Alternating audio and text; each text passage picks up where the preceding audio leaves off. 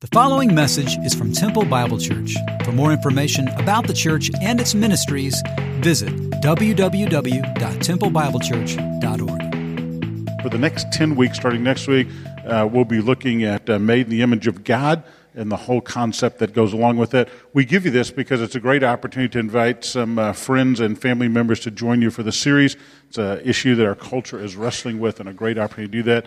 Uh, there are a bunch of these in the hallways as well. You can pick up to pass out, take a picture, you can email it forward or text it forward to friends and family members. So join us for that. Also, we need uh, some help. You can look, uh, we've got a couple of big mail outs going out this week. We need some help from folks during the week. Details are there. You can read all the other stuff that's here. A lot of ministries kicking off in January.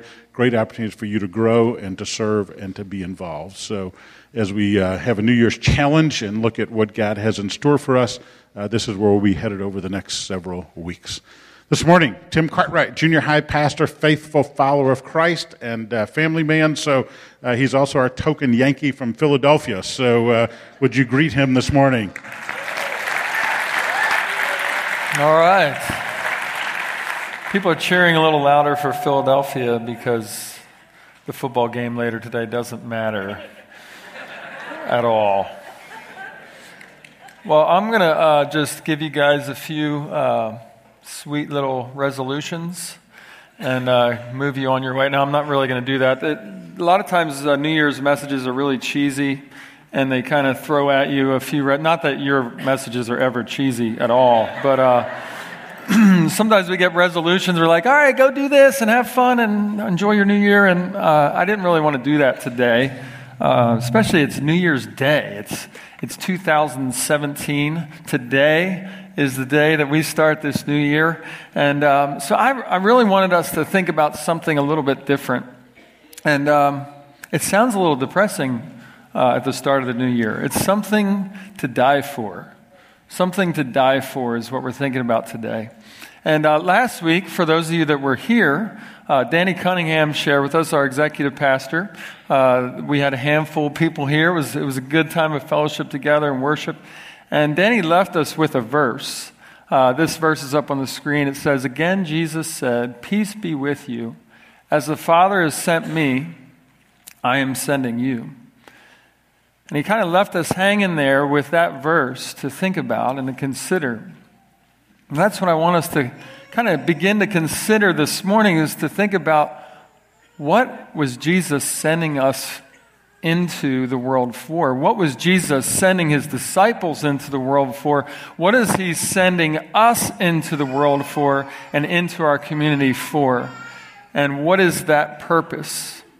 Want you to take a second to think about this past year. Think about 2016. For some of you, it was a great year a, a year of accomplishment, a year of success, a year of great things. And for many others, maybe it wasn't that. Maybe it was a depressing year. Maybe it was a tough year. People have lost loved ones and people have been through issues and, and difficulties. And this past year has been good and bad for, for our family, I'm sure. But I guess I'd, I'd like to, you to consider what got you up in the morning this past year. What got you up in the morning? What inspired you?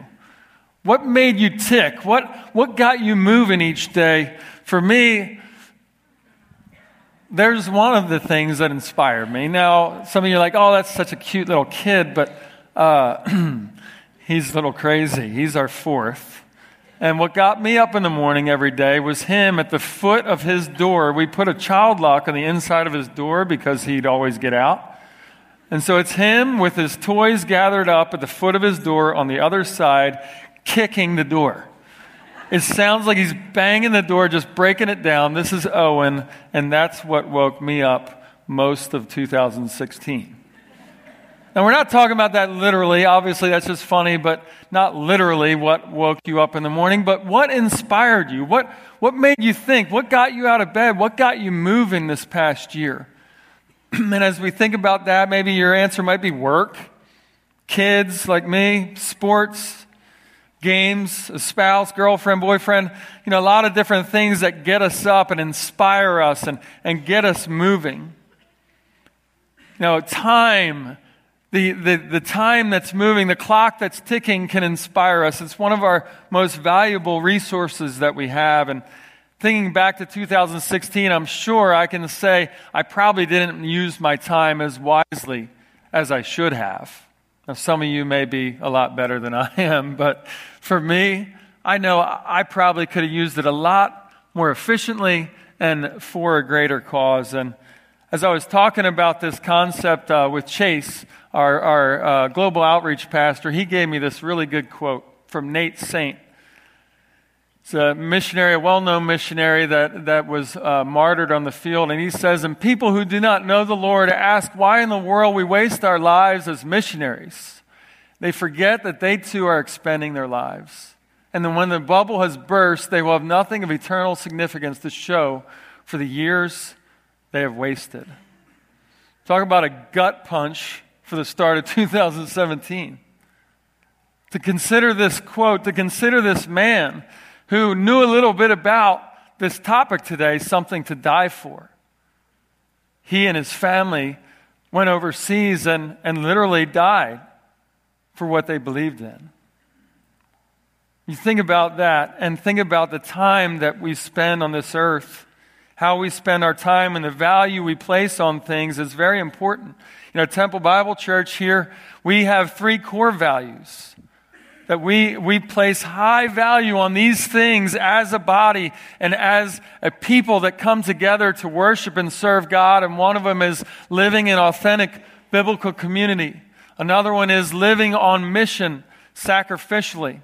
And then the third one is surrendering daily to Jesus, surrendering daily. And as we think about those core values, there's one principle I'd like to draw out here. It's called sacrificial living. Sacrificial living. What is your reaction when you hear those two words? Sacrificial living. I know for me, it's not always a good reaction. For me, it might be, and maybe you, fear, but maybe a little bit of excitement but also maybe some anxiety in there. What does that mean? Sacrificial living. Are you going to call me to go overseas and lay down my life? Sacrificial living. What do, what do you think of when you hear those words? And these are normal human reactions to a call to live radically different. Jesus has called us to live radically different. And, you know, this Christian life, it's filled with irony it's irony all over the pages of Scripture. And uh, when I was thinking about this topic, I saw this picture, A little interesting picture. You have this news truck that's supposed to deliver the papers, but it says a little statement where the news hits home. I don't know if I have to explain the irony there, but let's look at the statement. the definition of irony a state of affairs or an event that seems deliberately contrary to what one expects and is often amusing as a result. Some of you are going to be Googling that, like, well, I don't, I don't, get it. Uh, it's often amusing as a result. We think about irony. If you call yourself a Christian, you find yourself living out an ironic life. You are told to die in order to live. Give up your life so that you can truly live. You can truly live this life. There's a, a great passage that illustrates that, and that's where we'll be today. Is Matthew chapter 16, if you want to turn there. Matthew chapter 16, starting in verse 21. This passage, it comes right on the heels of, of uh, Peter confessing Jesus as Lord. And it's Jesus. Before that, we actually see Jesus feeding the 4,000, uh, Jesus healing many uh, sick people. Pharisees and Sadducees in this chapter demanding a sign, and Jesus goes off on them. And then we get to uh, verse 13. And if you look at verse 13 to 20, you see Peter confessing Christ is Lord. Like, who do you say that I am? And some say Elijah, some say John the Baptist. And, and Peter's like, no, you're the Christ. You're the Son of the living God.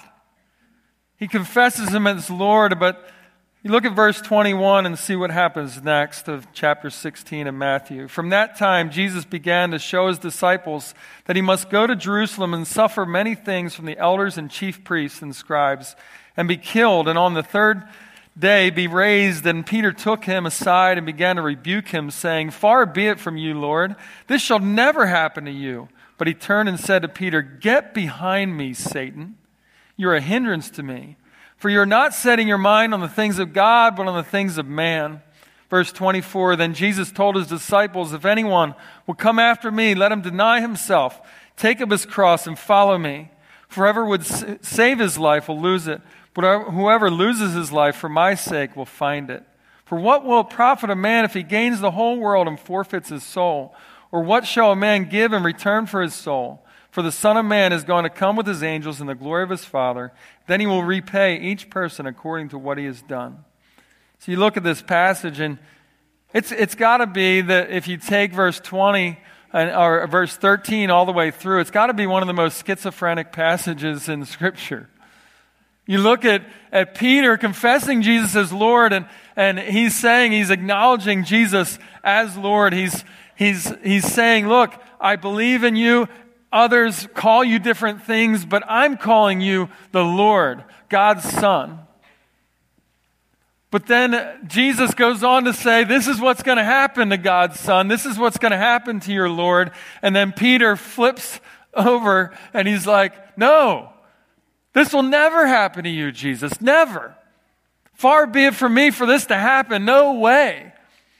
He takes Jesus aside. Imagine this. He takes the Son of God aside and starts rebuking, like, and, and just rebuking him and confronting him. No, Jesus, sorry. I know, I know this is what you think might happen, but no, this isn't it. And Jesus looks right at him and says, Get behind me, Satan. Goes from confessing Jesus as Lord to being called Satan, which is what Peter's life was pretty much summed up like. So Jesus explains the suffering, the death, the resurrection. He takes Jesus, Peter takes Jesus aside and, and rebukes him. See, Peter, uh, he was a follower of Christ. He left nets, left his father, left the boat, is following Jesus. His intrinsic reasoning is taken over. He's beginning to rebuke Jesus because his mind, according to Jesus, is set like the mind of man and not like the mind of God. Why is that? Why was Peter's mind set like the mind of man and not like the mind of God? This was a man who was called out by God, a man who was chosen by Jesus to be a disciple. But there's an issue that he's battling and an issue that we all face. His mind was fixed on the world. His mind was fixed on the world. You see, we all have the same issue that Peter had, and we can't shake it on our own. It's a wiring problem. No matter how hard we try, how many professionals we see, how many books we read, how many Google searches we do, we can't overcome it. The only fix for this issue is death. We have to die to our wants, our desires, our ambitions, and our rights. We have to come to the point that Peter discovered later in his life, realizing that our way doesn't work.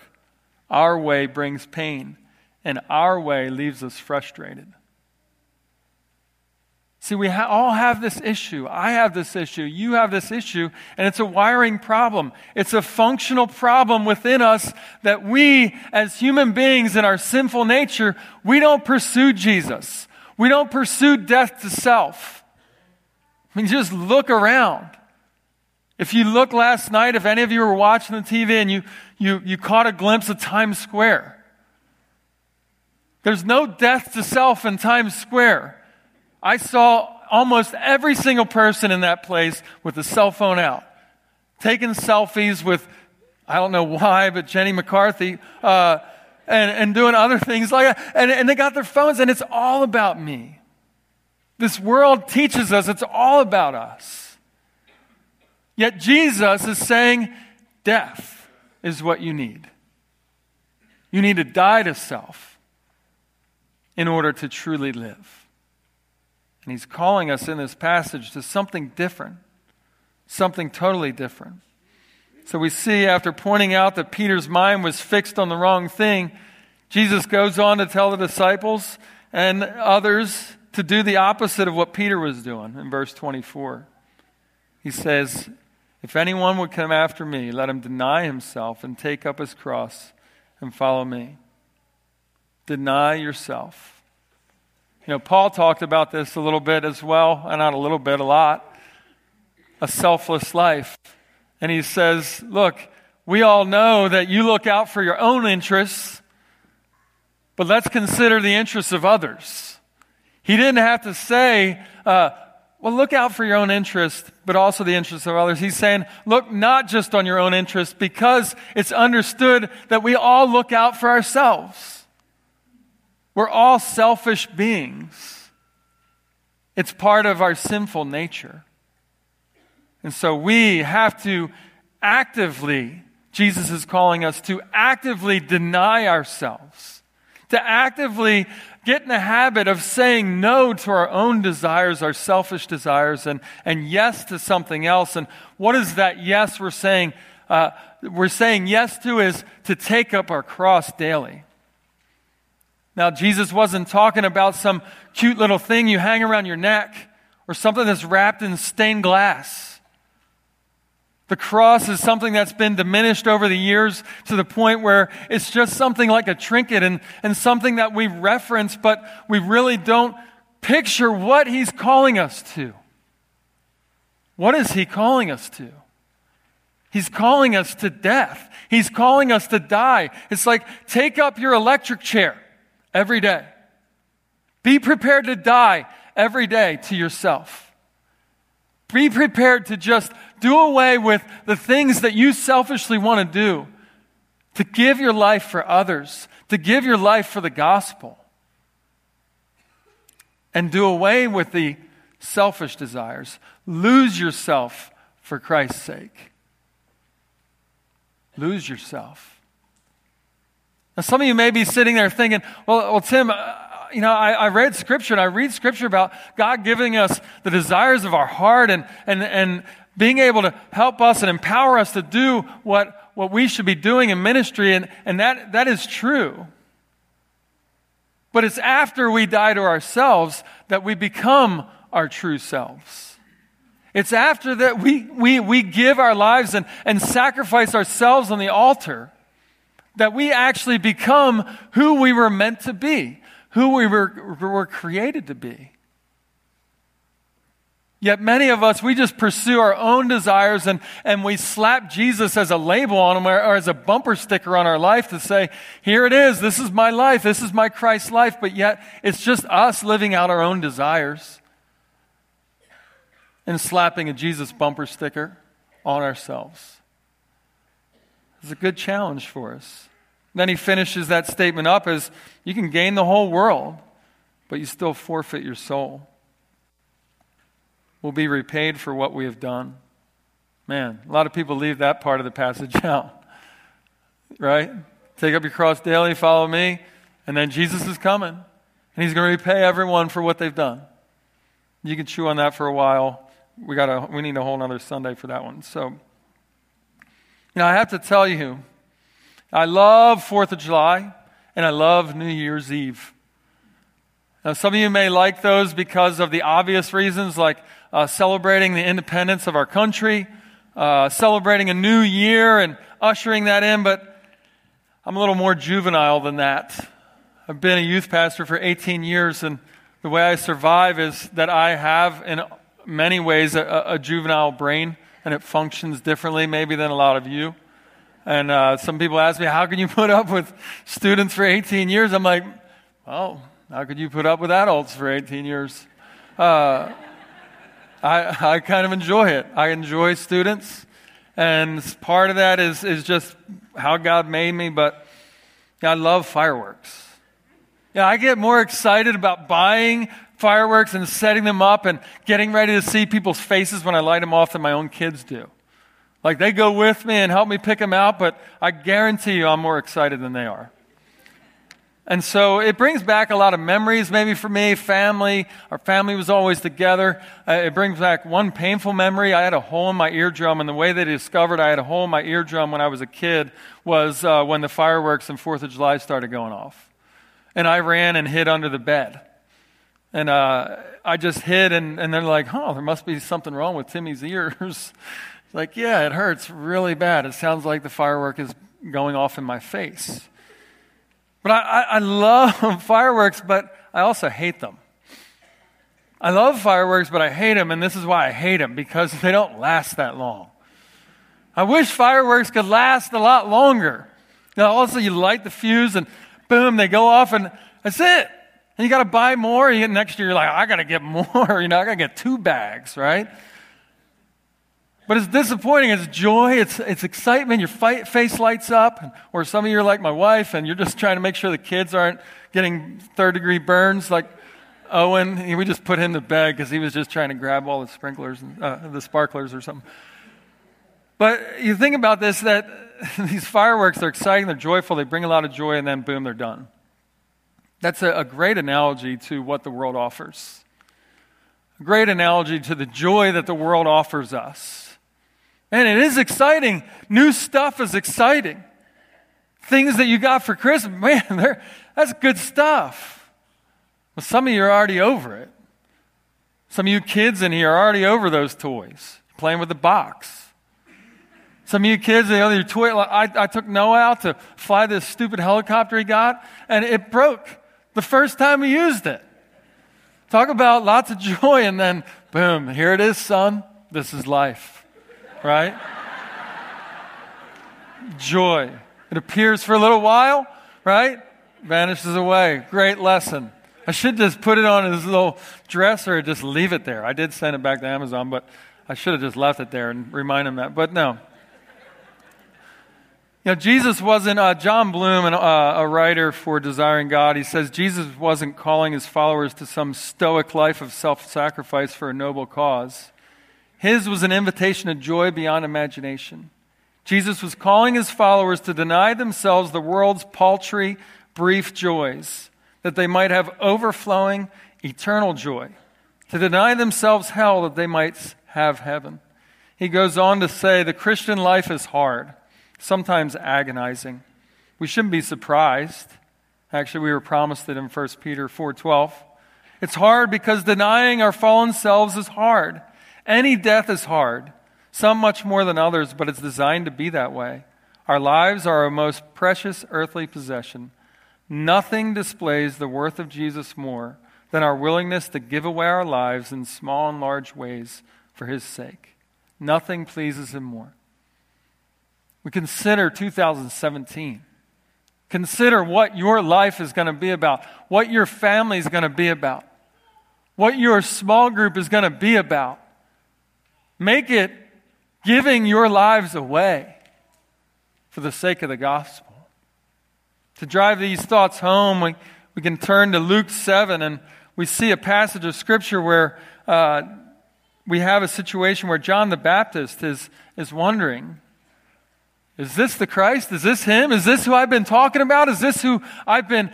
Uh, screaming at people about because John the Baptist, he was pretty, pretty in your face and pretty bold. If this is who I was talking about, and in, in Luke chapter 7, uh, we see in verse 20, yeah, John uh, sends these guys. He says, And when the men had come to him, they said, John the Baptist has sent us to you, saying, Are you the one who is to come, or shall we look for another? In that hour, he healed many people of diseases and plagues and evil spirits, and on many who were blind, he bestowed sight.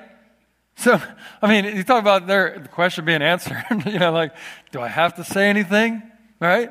Do I really have to say anything? But he did anyway. Verse 22. He answered them, Go and tell John what you've seen and heard. The blind receive their sight, the lame walk, lepers are cleansed, and the deaf hear. The dead are raised up, the poor of good news preached to them. And blessed is the one who is not offended by me. Are you the one, Jesus? John's asking, Are you the one? And we could ask ourselves the question maybe people at work, maybe in your community, maybe in your own family are, are asking, Are you really one of his followers? Are you really one of Jesus Christ's followers? Are you one of God's children? Are you the one? Well, Jesus answers what it looks like. Now, you might not go out and start healing people, but you can preach good news to the poor. You can care for others and you can give of yourself and put aside your own ambitions for the sake of the gospel. And John got his answer. When speaking about John, he even goes on to reiterate this ironic life we're called to. He says, I tell you, among those born of woman, there is no one greater than John, yet the one who is least in the kingdom of God is greater than he. So he props John the Baptist up as no one greater born of woman.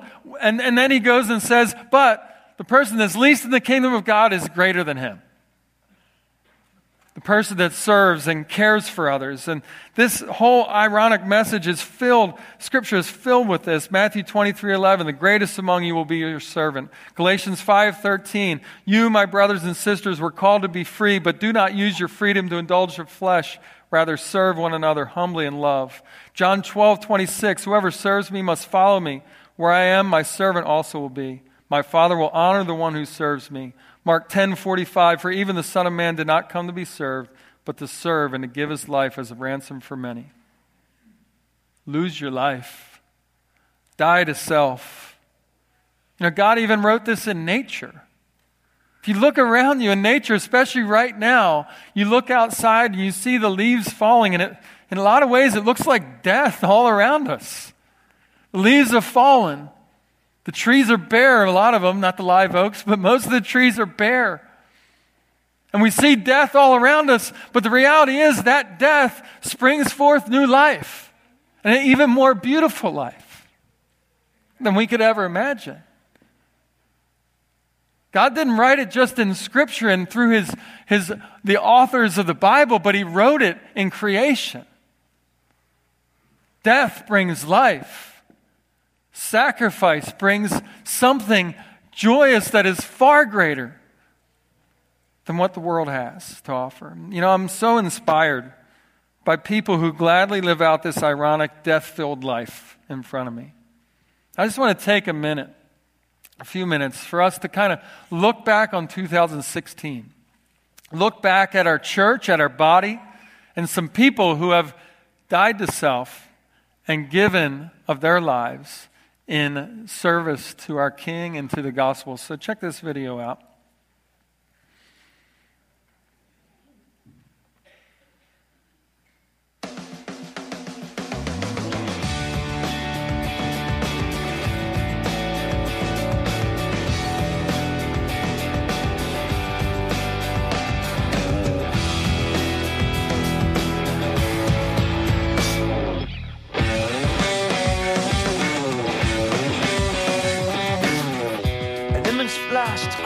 My TV screen.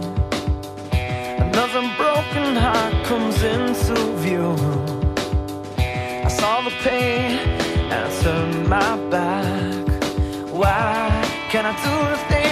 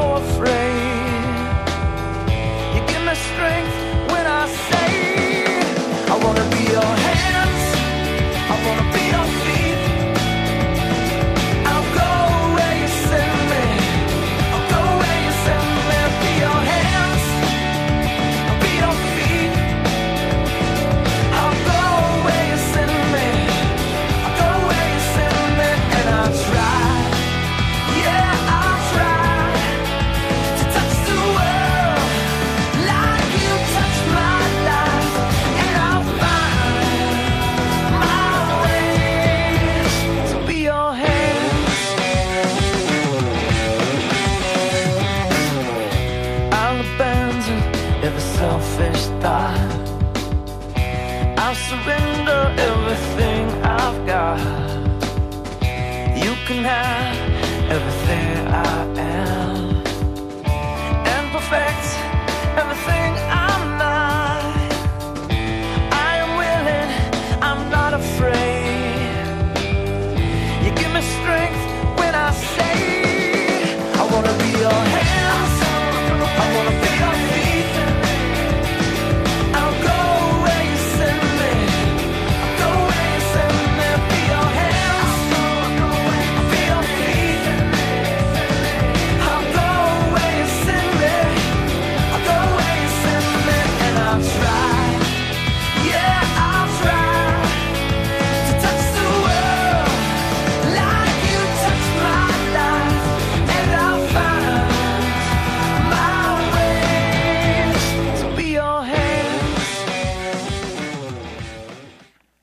consider this, uh, this call to die, we've looked at the reality that we truly do have something to die for.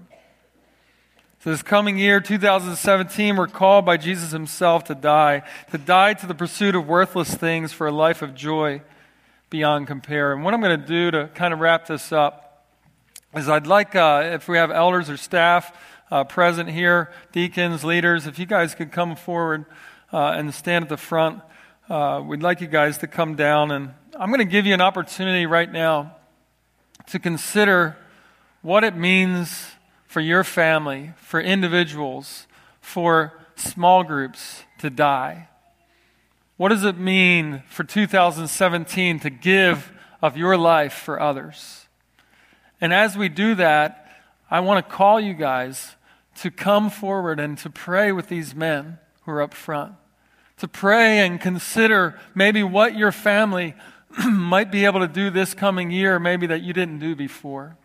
And for those that aren't comfortable coming up front, obviously you're welcome to pray and, and meditate there in your chairs. But there's something about uh, coming forward and, and, and getting with the man of God and, and really seeking God together on what uh, he might have us do. And you can see up here, uh, for those that need a, a jump start, a, a, a direction to, to point to, you can go to this website, temple.forthecity.org, and it has tons of great opportunities and great ways uh, for you to get involved.